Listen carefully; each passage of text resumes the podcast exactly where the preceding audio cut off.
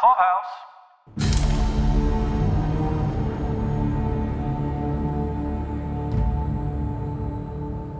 Welcome back to Escaping Gilead. This is Paul. This is Caroline. and we're here to talk about the fourth episode of the fifth season. This one was called Dear Offred. The title's super simple, right? I mean, this is coming from this invitation that is coming from the Gilead Center for Crazy Yeah. that Serena has set up, right? So Serena's on a freaking warpath of nastiness in this episode. But first, let's talk about what's going on in a little town called Gilead. a quaint little place Isn't it, though? where they enslaved the women. Ah. And apparently, for the kink of the commanders, like to keep them around. Paul, were you surprised at this conversation between uh, Lawrence and Lydia? Only that he would be so frank about it. That's his style. And It he is. kind of he, he enjoys getting a reaction out of people, producing stimulus that then creates a reaction. That seems to be what he lives for. That is his kink, as it were. Mm. He doesn't need any live-ins for that. They call him and say, "Hey, will you bother me?" And he says, "Here's something for you to think about." That's funny. Okay, so why is Lydia there? Talking because she has a great conversation with Janine, who's awake, alive, and you know what? She's got a little bit more fire in her belly. She is sick of this shit about being treated this certain way, right? And she has given all these warnings to Lydia about Esther. So we can't be hating on Esther. Lydia, no. Janine gave you that warning, and then here you are still trying to like push her around, you know? So, Lydia, were you surprised? I know you've read the books, so you're not super surprised, but that she actually wants to change the system, that she thinks she can come in as this true believer of this fertility need and come up with a really viable way to handle this. That's a good question. Multi-part answer. Had I not read the testaments, then I might not know where they were going to take her, or possibly going to take her. You know, TV adaptations are always a little different, but I didn't necessarily, without that knowledge, have anticipated that they felt like they needed to redeem Lydia. You know, they could have kept her as just sort of the boogie aunt the whole time. Which is not a dancing ant. no, No, no, I no. bet she hasn't cut a rug in years. or maybe they have like an I- ant line dancing night. I bet at some point though she really cut a rug. She was like one of those ladies at the wedding receptions dancing with other with other women doing like all kinds of polkas and whatnot. Yeah, when you ask them about it later, they deny it, but they're like, "But it's on video." right. But anyway, so I didn't necessarily have to have that for her because I had her dyed in the wool, true believer. I think the the way we're doing things is great. Right, but I don't think this goes against that because I think that she is a true believer of the fertility issue and and that this if we go forth in this godly manner that it can work. Now, what she was either ignorant or turning a blind eye to or whatever, A plucked eye. Hmm. Hmm. Um, she did not have anybody be so forthright as to say, you know, that the commanders are also grabbing at these girls and smelling them and doing all this kind of stuff. That is not a part of her protocol. So I don't think that there's anything about what she says that goes against her being this true original believer that like this is what we have to do and we're being the servants of God. And so here we're creating this like super sterile environment where their girls can stay healthy, happy together over here. We can keep them protected. And it's like that's not what they're here for. They're here to be like, you know, pushed and used and however, you know, they feel like it over in the commanders' houses. It's very much akin to any other kind of extreme ideology where everybody can go into it thinking that if we all execute this plan, say it's communism or something, according to the letter of the manifesto, then everything's going to be great and sunshine and roses for everybody. But what always happens, because people are people, is that the people in charge abuse what they have and they don't go by the letter of the manifesto and they do start to abuse things. So if you go into it thinking this is all about God, this is all about God's mission to make babies through this ceremony, etc., etc., and then someone just comes along and says actually they just like to have the girls around. Right. They're like skirt chasers, which is not in any way what Lydia really felt like she was signing on for. yeah, or or sending them off to do like Yeah. you know like i i believe that her sort of like kind of moment like she had like a hitch in her brain there when he was like no the specific that that's sniffing the girls i mean that was pretty graphic gruesome crap you know to say. I think i would be shocked if someone said that right now and i'm a pretty saucy gal. But i don't want to hear about men sniffing at girls like I mean, gross. Fred made her ask for lotion. i don't even know what that means. Like you're saying, that is a moment where she gets the, the ideology gets broken, and I think that's inevitable in a lot of those extreme cases. You know, where what do you mean the people in charge aren't doing what they said that they were going to do? Well, for Lydia, she has been taking her job very seriously. I mean, do you remember those scenes in previous seasons where she's like sitting with all the file folders are all around her and they're all reading and researching and trying to make these like specific picks? Like, Mhm. that is not how the men are ever portrayed. You know, they're not being shown like doing these similar type, like, how can we make this work? And we're trying to make all these babies and Well, all this stuff. Like, we've seen men do both things the whole time. You know, with Jezebel's and their council meetings where they're deciding whose body parts to cut off, et cetera, et cetera. Uh, But those are glimpses. We don't actually see them sitting there with the file folders and all that kind of Oh, stuff. no, they we don't do usually that see part. like closed doors. Like business. Right, right. No, and I don't mean that specific business. I just mean like we don't see the business of the men. There's a lot of doors closing. You know, there's not so much like here's our tactical mission and here's our, every once in a while you get some snips like them, you know, remember when they were in DC and they were like playing around the pool table and you get like these little snips. But not like what I'm talking about, where Lydia obviously slaves over the paperwork to try to get these things just so very fascinating. What do you think the government of Gilead currently is? Like, where is Lawrence in this political world here? Because he seems like the main guy everyone's talking to. It's really hard to suss out. Their form of government doesn't match ours at all. There does seem to be some amount of parliamentary type meetings, you know, with the councils of commanders that decide things, but the reach of those councils and the purview of those councils has not been explained in any way. Are they deciding everything for everywhere all at once? If so, they'd need to meet a lot more often constantly to be deciding small issues, big issues, whatever? Or are they more regional? And we're only getting a glimpse of things in the Boston area or Mm, that's at true. whatever. That's one thing that I'm really hoping that the remainder of this season does, or at least maybe in season six, although, but I really would like it in this one. I need more understanding of like, is there a president? Is there, I mean, there's definitely not like a dictator. We definitely understand there's like some, like a council of There'd some be sort. there'd be big posters of the guy of that person, right you know? exactly exactly and lawrence is definitely like the mouthpiece for all these episodes you know whether it's speaking to tuello or whether it's speaking to lydia whether it's talking to serena he seems to be the main guy but also not in that in a situation like that that person would be very insulated.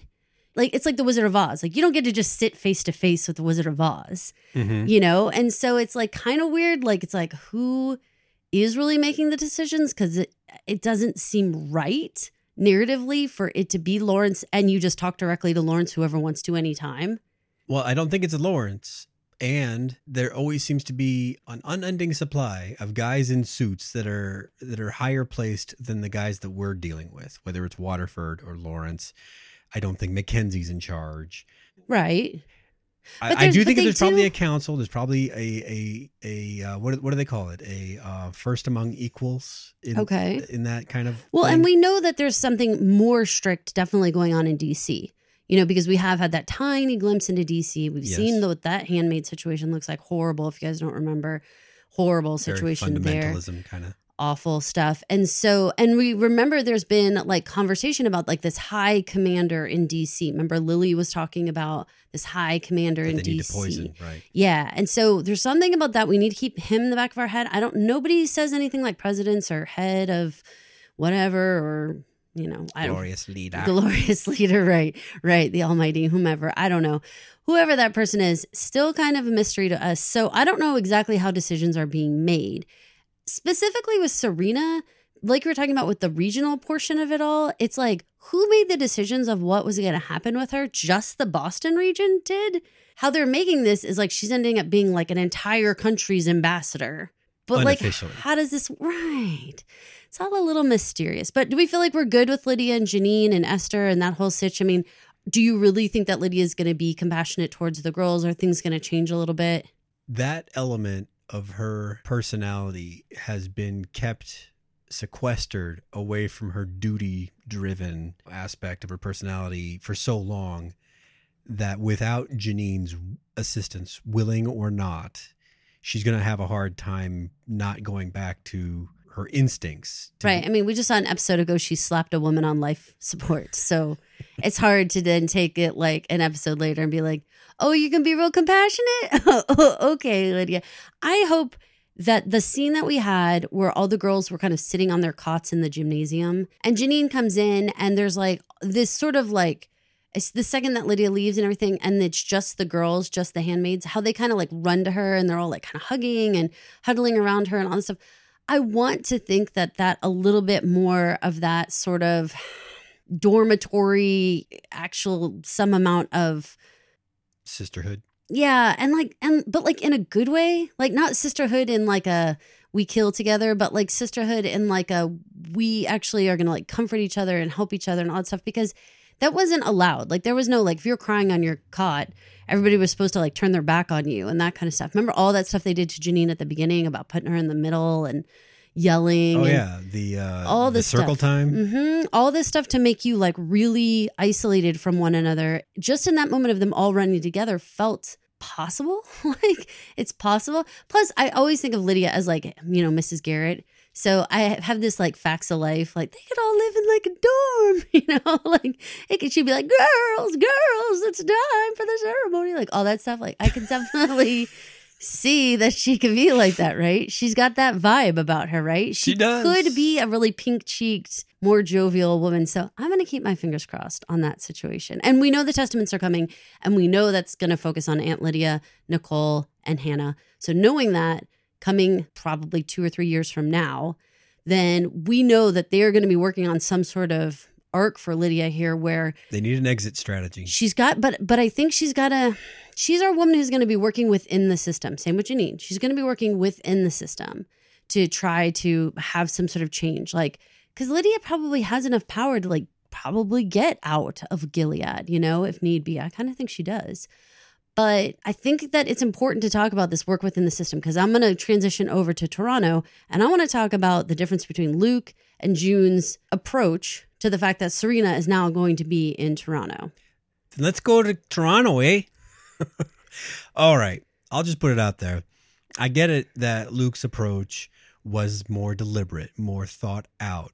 You know, the civilized approach, the way grown ups are supposed to do things. Well, I'm going to say working within the system, right? So it's not about disrupting the system, it's figuring out the channels in which you can actually change things and working those channels. However, the result of that, and I'm putting the cart before the horse here because we haven't really dug into this, is just now they don't know where she is. I don't know why that's better. Okay, so let's talk this through a little bit. Having this church location, right? This Mhm. recruitment center. I've seen some, you know, comments from fans be like, "Man, I can't stand the fact that they have this recruitment center and it's like so it's like an embassy." I was trying to read all this stuff about like what happened to like the German embassies in different countries during like World War II. How is it allowed? How are you allowed to have this recruitment center, information Russian education embassies center? now, probably. Right. And I'm I'm certain that Bruce Miller and and his team have done a great deal of research because I trust them from previous seasons. I know they do a lot of research on these things. So I'm going to trust that somehow because some Gilead faction owned this land previously that somehow this is all on the up and up how this could be working, right? Right. It's a little weird though to me because I mean Canada and US and every like we are we actively fighting Gilead or are we all just like quietly seething? You know, you can have not a state of peace between two countries, but don't necessarily have active fighting like North and South Korea. It's a ceasefire. But remember in the previous season, remember all the talk about Chicago? Remember where the, the trains were like the front lines? Remember all that? Nick was going to go be on the front lines. Like there was active fighting. I believe that is remnants of United States forces. fighting against, and then other just nomads. Yeah, fighting against Gilead. I guess. So Canada's uh, not in the fight. They're just accepting refugees. Yeah, well, that's their stake. I mean, that's a way to be in the fight. No, of course, of course. I was just trying to figure out, like, you know, what is their status with Gilead in order to have this, you know, whatever education recruitment center. So, It's it's tenuous, you know. I don't e- I don't think they have like extradition. They grant asylum. So at first glance, the idea that the center being closed down seems like a great thing, right? We no longer have this group of women that are like hanging out, being these sympathizers, mostly women, although there's a couple men for sure. That group is who we pointed out in our last episode, I think is the most dangerous because they stand to be the people who are dangerous to June. So let's pop over to that initial like cold open scene where we have June and Nicole on the swings and we have this woman who's obviously a zealot. She's a zealot for Gilead. What do you think? I mean, like where did we hit the nail on the head? Like these are the people who are going to be the most dangerous? In a way, yeah, because they don't know what they don't know. Like the guy who got June's gun put in his face at the church, and this lady, they seem to be speaking from a place of, of ignorance or benefiting from propaganda that they've seen from Gilead, saying, Look at all the babies, our system works, etc., etc. I do want to point out because I saw some some people online saying like, oh, you know, this woman who comes to try to like snatch at Nicole, she is saying that she had two boys, you know, and she really wanted a girl. And so is there a whole faction who just has like a gender desire that now they want to use Gilead for that? And you had a really good point about that. I think that's a misunderstanding of what she meant. I believe she said, My two pregnancies were boys. In this world, you can't forget that the whole reason that Gilead became a thing was the low, low, low worldwide birth rate. I guess included in that is the statistics for stillborn or children that don't live very long once they're born. In the book, it gets pretty graphic in terms of the casual nature that people address these babies because it's so commonplace that even if a baby comes to term, that's no guarantee that this is a viable person. I think I mentioned early on that they call these shredder babies. hmm That's pretty rough language when you're talking about babies. Yeah, no, it totally is. This lady, it's my instinct, had babies that didn't make it that were boys. So that's a very different feel for anyone who missed the part where she was like, My pregnancies were boys, not the fact that she's had children and she didn't have a girl. That's a big difference. So if you're like listening to other reviewers or if you're like watching in Reddit or whatever, there's kind of some confusion about that. This is what we think that we saw. Again, the fact that this woman felt so entitled or so bold as to walk up to June, recognize her, recognize the baby, and think that she should start screaming stuff at her and really reach for the baby. Like if June was a much more timid woman, I don't know. Like, what if she did, like, I, I don't know, fall down or run away or call for someone? I mean, I think this woman could have grabbed Nicole. This reminds me a little of some of the situations we had with our babies out in the world. And there would be weirdos that would show up and just say things like, Do you mind if I lay hands on the baby to pray for her vision or, or some shit? And I guess maybe my instinct is not so much like June to get in this person's face. It's more like, I need to peacefully extricate right now. Right. And so to be clear, they weren't usually like stranger strangers. They no were one usually called Caroline a slut whore. No. No. and nobody was like, they were like, you know, three degrees separated from us. So they'd be like someone's grandma of someone that we knew. And so they would know that our one child was deafblind and they would want to bring what they felt was some sort of healing power to the situation. I mean, I can admit the one time someone tried to like take Lauren and lay her down in the grass because they were gonna like lay hands on her. I was like, oh, and I did snatch her up and be like, no, no, no, no, no. It's a moment of panic, though. It is a complete moment of panic, completely. Now, here's the thing I knew that that person was not going to run off with her, whereas this woman was clearly going to run off with her. Mm. I think that June acted perfectly reasonably in this situation at the end of the day. Like, there's Anything's nothing kind of on the about it. table, really. I she didn't stab her with a shiv or shoot her in the head. Those things would have been sad she news. swore in her face. But she swore and she pushed her. You know, she pushed her back to say like back off. You know, I actually think that was completely appropriate. The when I amount when I saw the the the frame of the swing set behind her, I was thinking her head's gonna get a little pop on that. That's funny. So the fact that June actually kept it to that level, but then had a lot of remorse about that, was super conflicted and felt really quite bad that she snapped at this woman, even though I'm saying she's totally justified in it. What do you think about June's growth here? Where are we? Do you want to keep her revisiting this inner turmoil or what? I think the challenge for June right now in Toronto, above all things, is figuring out does she belong here? Has she become a feral cat brought into the city? I don't mean like a tabby cat, I mean like a panther. You know, Mm. like a very dangerous animal that can go through the motions occasionally of doing what you ask. But when push comes to shove, her instinct is to bite your neck. There's listeners right now who are bristling, who are saying June is not an animal. She's a human woman who has been through a lot of tragedy. So you could easily also compare this to PTSD of a soldier who has been through awful things. They come back and it's impossible for them to hold down a nine to five regular office job or something. Like there's things that go on that like they just cannot deal with. All of those things are very understandable. My question is as an audience, how much do we want her to keep checking back in with herself and be and sort of revisiting how upset am I? Where am I at in my healing?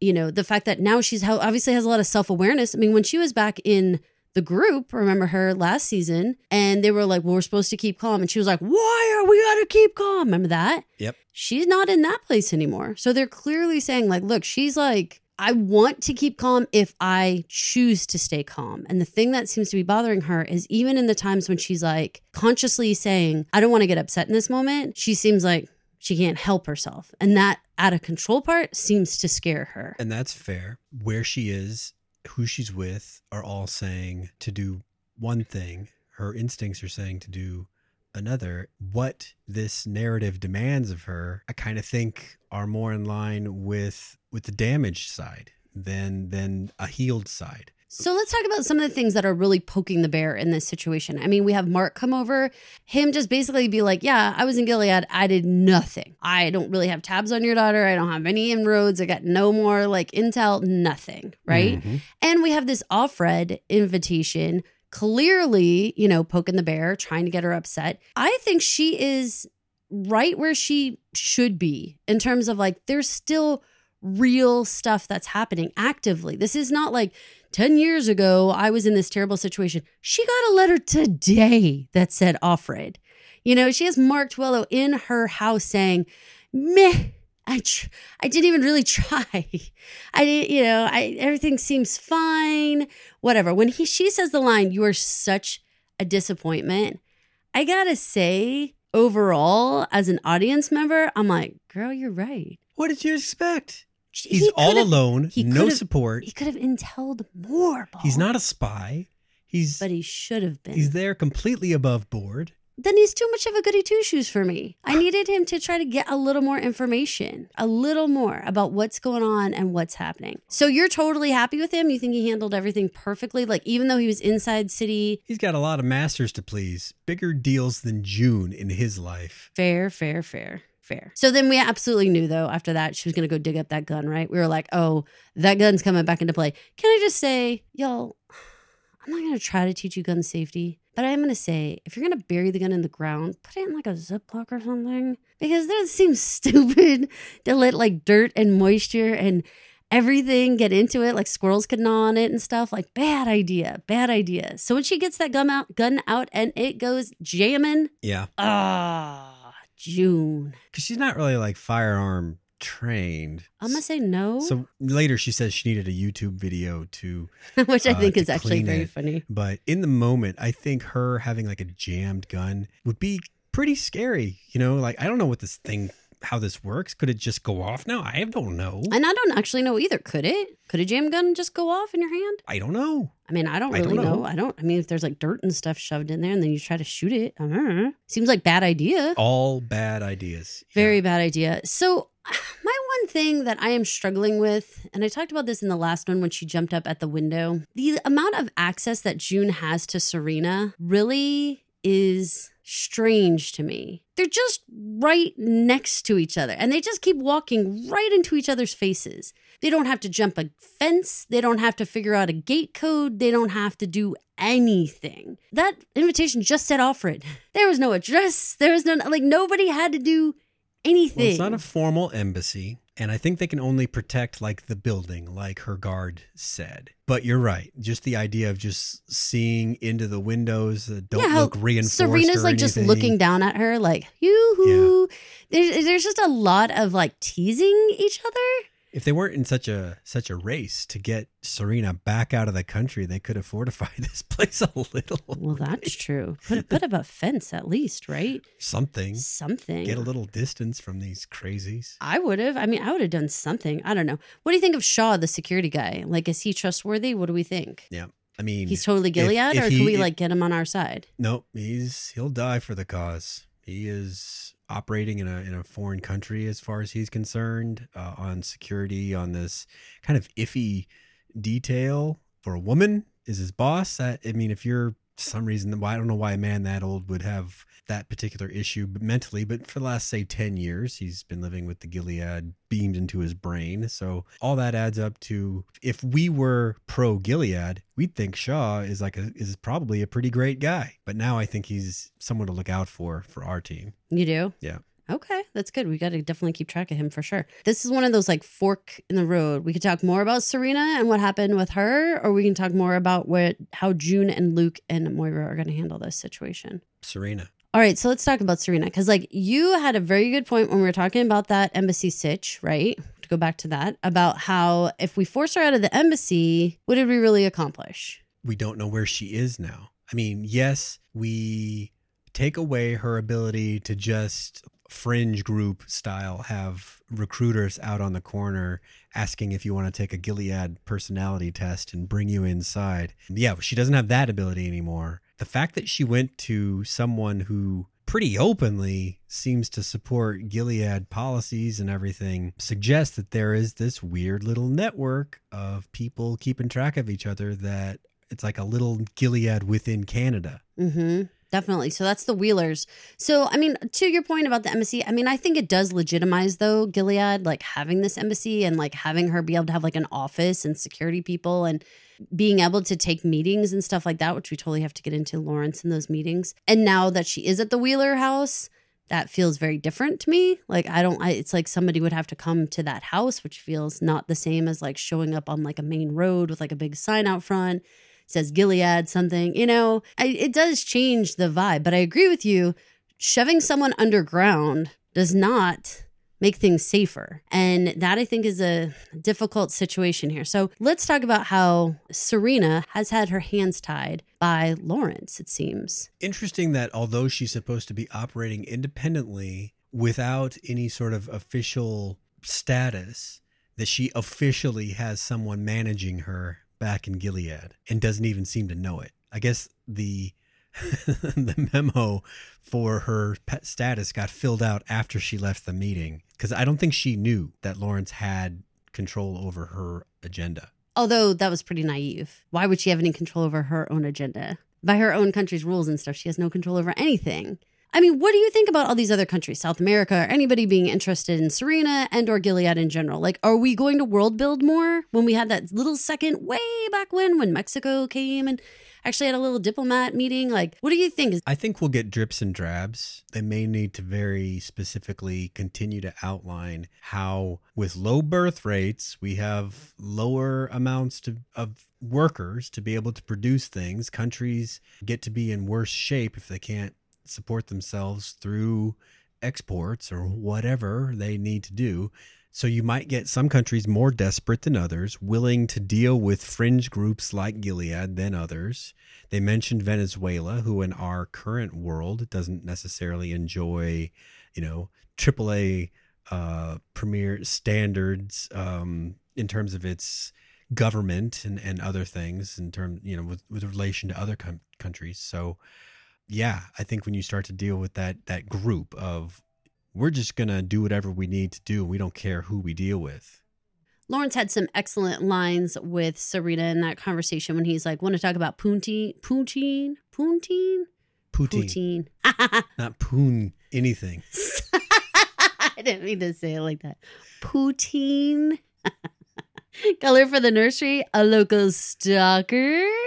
So, like, everyone's super aware of June and her ways with Serena. I appreciated the fact that Luke tries to, like, go and talk to Serena and tries to, like, lay on the, like, threatening, like, oh, mama let my wife kill you. And then Serena comes whirling back with the whole, oh, too bad you didn't try to do shit during this entire thing. Oh, and also it must have been such a comfort to you to know that Nick was taking care of June. She's blessed with a wicked tongue, that one. Dude, I thought that was amazing. Serena's poking all the bears. She's like a long stick with a lot of lot of different pokers. She wields it easily. So we have multiple times when June encounters Serena. We have that time when she's just like looking up at her and she, you know, her gun jams. But then we have this second time when she's there and they're having like this sort of like, I don't know, mini riot going on outside, right? There's some arguing between like the Gilead sympathizers with the like, we don't think so group. and That's what they say on their posters. We don't think so. it's Canada. They're polite.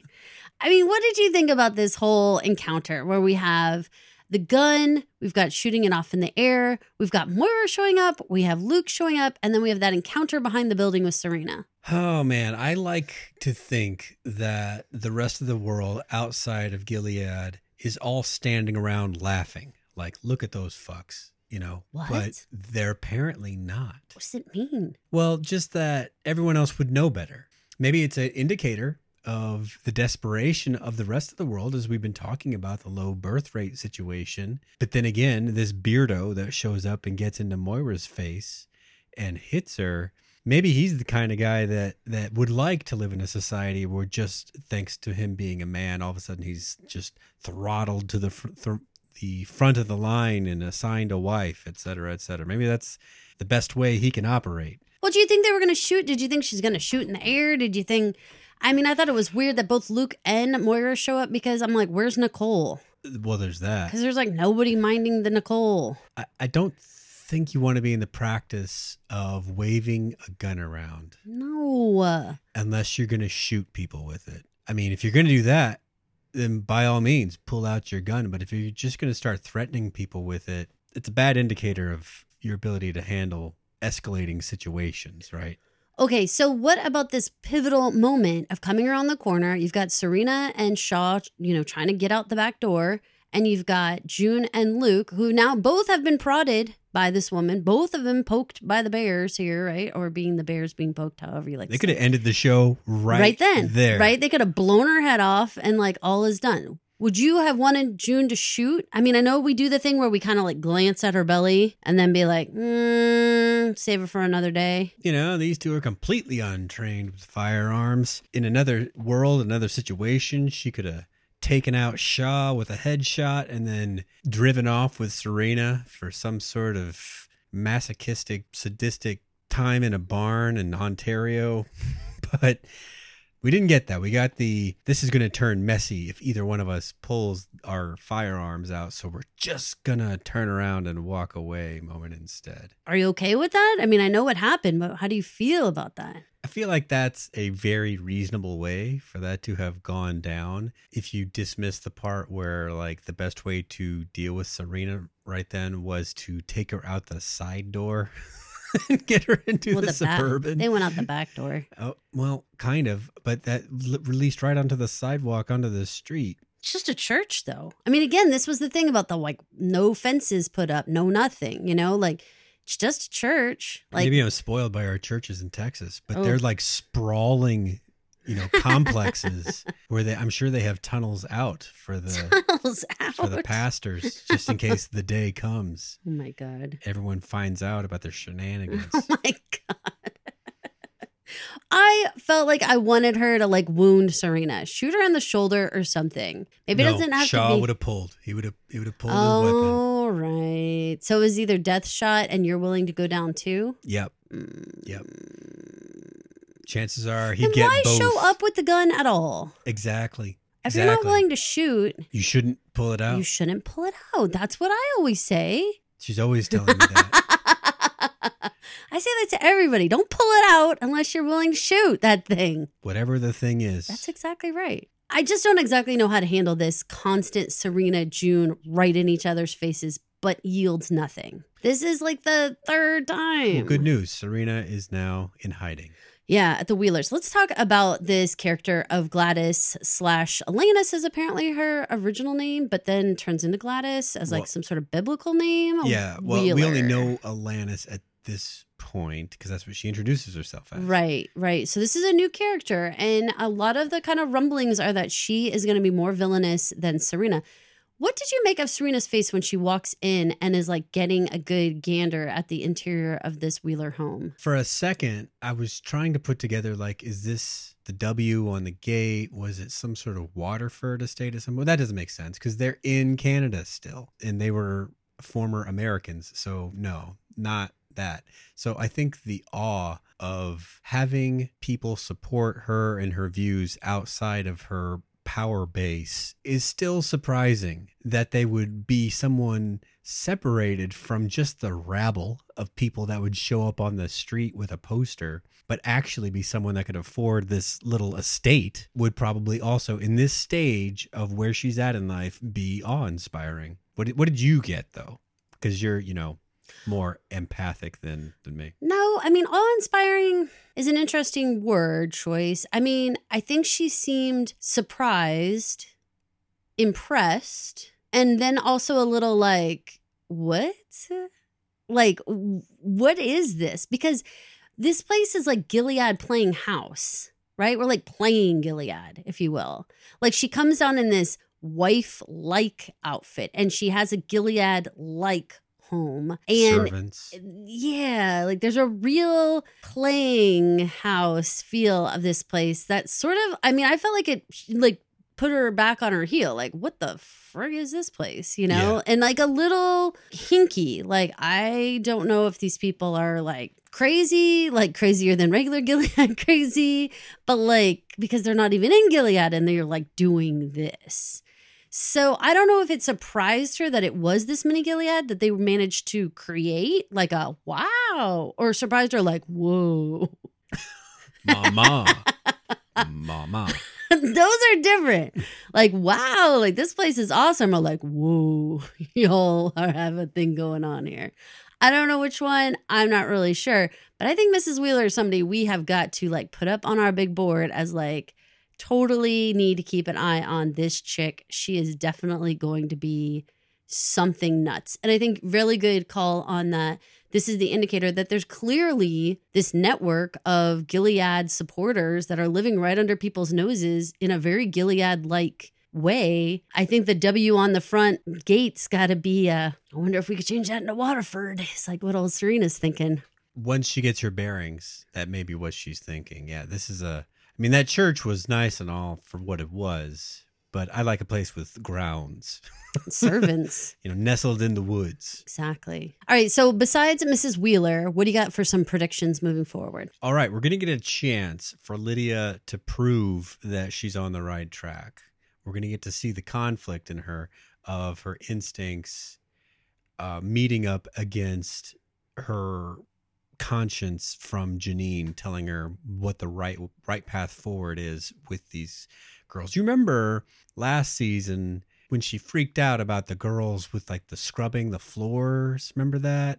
Yeah. We need to get her past that hump Yeah. Okay. because that's still time wise she's not very far away from that that might have been last week i know in our minds that's a couple years ago but no in their minds it's last week so we got to have that chance we got to have serena get her bearings at the wheeler house and now we have to get to know mrs wheeler and since she has been brought in with all this implied backstory we're going to start to learn whatever that relationship is and then the fallout back at June and Luke's, you know, are they going to start to have sex on a regular basis now? You know, that's really that? my most interesting point. What do you think about that wild sex scene where they're like kissing each other's scars and whatnot? For the purposes of these two, these two had just had like that rough go at it when they first got back together, right? In the hotel. Yes. and that was it. Well, there's no. There's been some I mean, attempts, but, yeah, but really, they clearly haven't had truly intimate, like connecting moment. It's been awkward to say the right, least. right, uh, mechanical and and needs based, as opposed to Sure. Well, this was like they made a point of showing the the wounds. This is, I think, more of like an accepting each other back into their hearts fully. If I can get mushy, I think that's totally true. I think that they're finally on the same page. I mean, when Luke got really heckled right to his face from Serena, I think that that was a straw that needed to break so that we could finally get these two on the same page and have them, you know, have some sort of understanding of like, this woman's never going to stop. She's never going to stop. All the like tamping down that Luke tried to do for June since she got here, of like, just chill, we'll figure it out. I mean, he's finally getting it straight to his own face. And th- that little bit, that little bit was enough for him to be willing to kill her. if you were binging this, this would be a little more immediate. But recall that last episode, Nick basically put himself on the back burner. Very the, much I so. can't help you. I have a wife. You know, we're not going to be able to talk for a long time. That basically takes him out of out of the running for a while. That opened her up emotionally. So yeah, are they going to be having a lot more sex? Is it something that we're going to see in every episode? Are they going to be gross with each other? Gross Like- Each like- other. Are they going to get like weird kinks and stuff? We don't know. Right. I'm going to see some weird swings and apparatuses. Why do you have to go down this weird ass path? I don't think that's going to be a big part of the show. It's just the emotional connection between the two needed to be shown to the audience, and this is the best way to do it in one scene.